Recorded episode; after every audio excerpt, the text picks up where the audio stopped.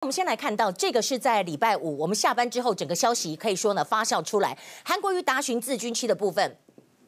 黄杰一直问他，就说发大财，我的目的就发大财，发大财，不断的跳针。当然这样子，黄杰爆红了。当然这样子，韩国瑜也说他的心情受到影响。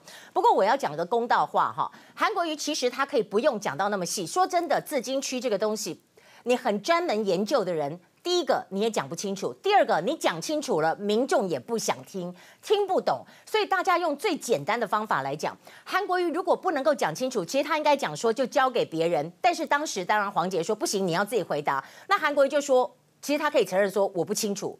好，但是你讲不清楚，人家又觉得说啊，你一直要开放，你又说不清楚，这样也说不过去，真的尴尬就在这里，所以只能够不断的发大财。那你可以看到在这里呢，韩国瑜说心情受到影响，那我们就来讲到说哈，在这里当然昨天他就开放，他就直播了，直播以后又被呛说，你为什么不人家跟人家跟他有互动，为什么只能够自顾自说的直播呢？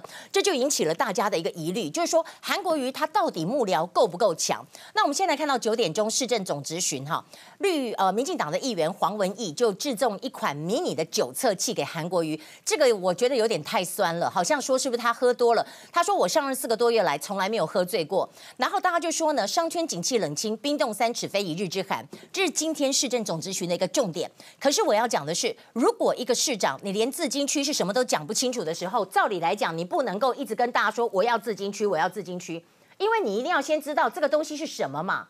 除非你背后的幕僚或者你背后的幕后的老板跟你讲说，我跟你讲啊，你当选以后你就给我推这个一二三四，有没有可能这样子？如果这样子就太可怕了，对不对？然后你可以看到在这里，《自由时报》《自由时报》的记者周景文特稿，他说哈，呃，据说韩国瑜他的自清区简报有一个撰稿的灵魂人物叫做杨建刚，而且《自由时报》还说啊，有一个漏网八卦。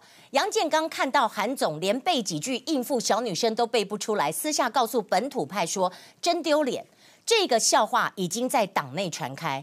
那我看到这个，我的感受是什么？年代晚报是觉得说，你们这样子也是有点欺负韩国瑜啊。如果你是他的背后幕僚，你应该整整理得更完整啊。而且你不应该笑他，笑他，然后国民党大家都在笑他，这什么意思呢？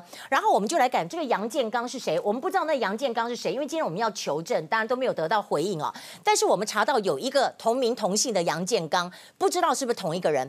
他曾经担任资策会的处长，他现在是益康股份有。有限公司的董事长，那益康有限公司很厉害，以前国防部长唐飞也担任过益康董事长，而且益康还接下国防部一点二亿的相关资讯工程，所以不知道是不是这个，但我觉得哇，这个这么大咖的人会变成他撰稿的主要人，还去笑人家，感觉不太不太可能哈。这个部分我们希望市政府能告诉我们，如果没有，我觉得应该要跟自由时报更正说，没有这么一个人，不可能有一个所谓撰稿的人还敢去笑韩市长。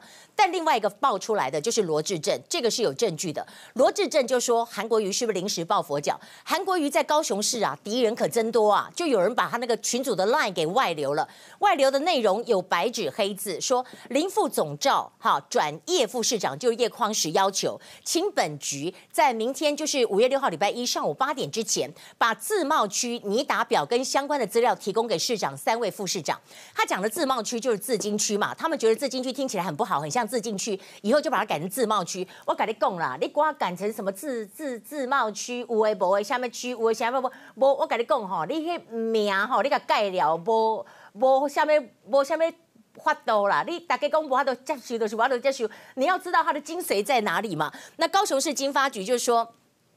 议会总质询期间的例行性工作啦，不是特别为了韩市长啦哈。那问题是你里面怎么会外流？怎么会流出来呢？里面一定有人不爽嘛？哇，这样子感觉起来，韩国瑜下面的人还有人不爽他啊。他们就讲说，将帅无能，累死三军呐。韩市府有人很明显的不满才会外流嘛。